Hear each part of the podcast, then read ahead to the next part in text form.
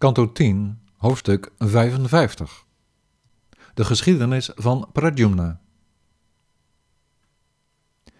Sri Shukazai, Cupido, Kamadeva, een expansie van Vasudeva, die voorheen door de woede van Rudra werd verbrand, keerde naar hem terug met de bedoeling opnieuw een lichaam te krijgen.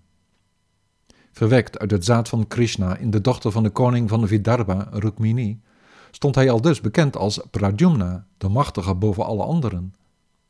In geen enkel opzicht deed hij onder voor zijn vader. Shambara, de goochelaar, die iedere gedaante aan kon nemen die hij wilde, ging er vandoor met het kind dat nog geen tien dagen oud was. Hem herkennend als zijn vijand, gooide hij hem in zee en keerde hij naar huis terug. Pradyumna werd opgeslokt door een grote vis, die, samen met anderen gevangen in een groot net, werd meegenomen door de vissers. De vissers presenteerden hem aan Shambara, die het geschenk naar de kok stuurde. Die sneden hem in de keuken open met een mes. Het kind dat ze in de buik aantroffen, werd aan Mayavati gegeven, die versteld stond. Van Narada vernam ze over de geboorte van het kind en hoe het was beland in de buik van de vis. Ze was door Shambara aangesteld om rijst en groenten klaar te maken, maar in feite was ze Cupido's beroemde vrouw genaamd Rati. Zij, na bij heer Shiva te hebben gesmeekt en naar Shambara te zijn gestuurd, wachtte erop dat haar verbrande echtgenoot een nieuw lichaam zou verwerven. Met het inzicht dat het kind Kamadeva was, ontwikkelde ze genegenheid voor het kind. Hij, de zoon van Krishna, groeide spoedig uit tot een jongeling die zeer bekoorlijk was voor de vrouwen die hem zagen.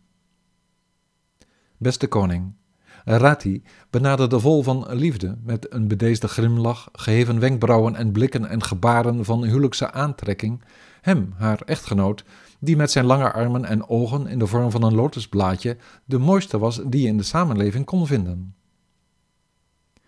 De Heer, in de gedaante van zijn eigen zoon, zei tot haar: O moeder, u stelt zich in uw houding als een vriendin afwijkend op. Daarmee overschrijdt u de normen voor de gemoedsgesteldheid van moedelijke genegenheid. Rati gaf ten antwoord: Jij bent de zoon van Narayana die van thuis werd weggestolen door Shambara en ik ben je wettige echtgenote Rati, o Cupido, mijn meester. Nog geen tien dagen oud werd je door die demon Shambara in de oceaan geworpen, waar een vis je verslond, uit de buik waarvan we jou toen hier ontvingen, o meester. Alsjeblieft, maak een eind aan die moeilijk te benaderen en lastig te verslanen vijand van je, die honderden toverformules kent. Dit kan je bereiken met behulp van verbijsterende magie en zo meer. Je moeder, met haar zoon verdwenen, is van streek als een koe zonder haar kalf. Overweldigd door liefde voor haar kind is ze zielig aan het huilen als een visarend. Zich al dus uitlatend droeg Mayavati aan de grote ziel Pradyumna de mystieke kennis over, genaamd Mahamaya, de grote verbijsterende macht, die een einde maakt aan alle toverspreuken. Daarop benaderde hij Shambara om hem op te roepen tot de strijd. Hij beschimpte hem met ondraaglijke beledigingen en lokte zo een gevecht uit. Beledigd door de harde woorden kwam hij met ogen rood als koper, zo kwaad als een slang die werd geraakt door een voet, op hem af met een knots in zijn hand. Hard ronddraaiend met zijn strijdknots wierp hij die naar Pradyumna, de grote ziel, daarmee een geluid voortbrengend zo hard als een blikseminslag. Het wapen werd in zijn vlucht door de opperheer weggeslagen met zijn knots, o koning. Kwaad geworden slingerde hij toen zijn knots naar de vijand. De demon nam zijn toevlucht tot de Daitya-magie die hij had geleerd van Maya Danava en stortte, zich door de lucht bewegend, een vloed van wapens uit over de zoon van Krishna. Geteisterd door de regen van wapens zette de machtige strijder, de zoon van Rukmini, de grote bezweringsformule in die, wortelend in goedheid, alle magie overtreft. De demon zette toen honderden wapens in die behoorden tot Kuvera's schatbewaarders, Guyaka's, de zangers van de hemel, Gandharva's, de reuzen, Pishachas, de hemelslangen, Uraga's en de menseneters, Rakshasa's, maar de zoon van Krishna haalde ze allen naar beneden.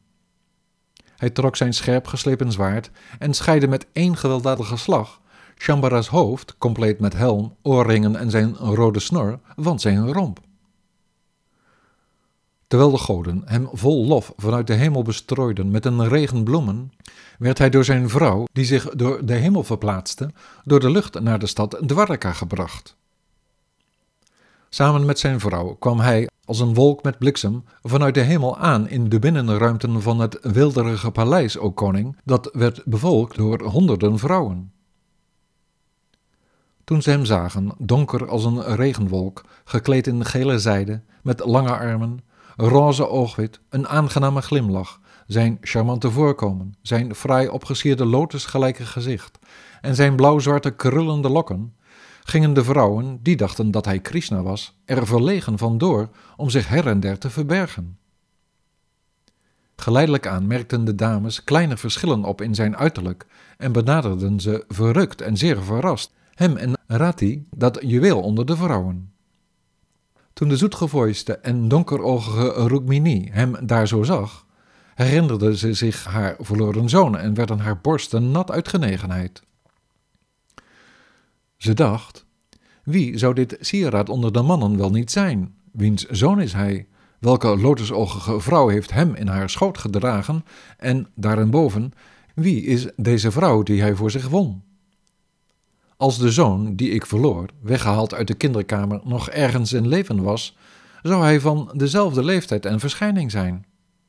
Hoe kan hij nu hetzelfde voorkomen hebben, dezelfde gang, leden, stem, glimlach en blik hebben als hij die de Sharnka hanteert? Gezien mijn grote genegenheid voor hem en het trillen in mijn linkerarm, moet hij het zijn. Hij is zonder twijfel het kind dat ik in mijn schoot gedragen heb. Terwijl de dochter van de koning van Vidarbha zich dit afvroeg, arriveerde de Heer geprezen in de geschriften ter plekke samen met Devaki en Anaka Dundubi. Hoewel de Allerhoogste Heer van de zaak op de hoogte was, hield hij, Janardana, zich stil. Het was Narada die verslag deed van alles, beginnende met de ontvoering door Shambhara. Toen de vrouwen van Krishna's paleis over dat grote wonder vernamen, juichten ze in extase om hem te verwelkomen die zo vele jaren verloren was gewaand, als betrof het iemand die uit de dood was opgestaan. Devaki, Vasudeva, Krishna, Balarama, als ook de vrouwen van het paleis en Rukmini, omhelsden het paar en vierden feest. Toen ze vernamen dat Prajumna, die verloren was gegaan, was teruggekomen, verklaarden de burgers van Dwaraka Ah, de voorzienigheid heeft ons het kind teruggebracht dat we doodwaanden. Het was niet zo verwonderlijk dat zij, die steeds moesten denken aan de gelijkenis met zijn vader, hun meester, in het volle van hun aantrekking zich, als zijn moeders, terughielden in hun verering van hem. Als zij dat al voelden toen ze hem voor ogen hadden als het evenbeeld van de gedaante van de toevlucht van de godin van het fortuin, als de god van de liefde Cupido in eigen persoon, wat zou dat dan wel niet voor andere vrouwen betekend hebben?